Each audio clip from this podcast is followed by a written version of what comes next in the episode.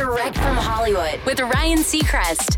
Legendary director Richard Donner passed away on July 5th, who helmed many iconic films, but none more beloved than the 1985 kids classic, The Goonies. And one of its stars share what may be the most touching and revealing tribute to Richard.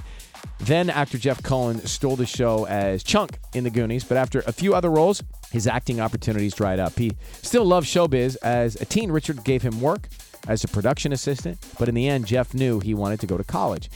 He asked Richard simply to write a letter of recommendation, but Richard knew Jeff's family was struggling financially. And Jeff says to Variety, Richard called me, and instead of merely writing a letter of recommendation, he told me he was going to pay for my college.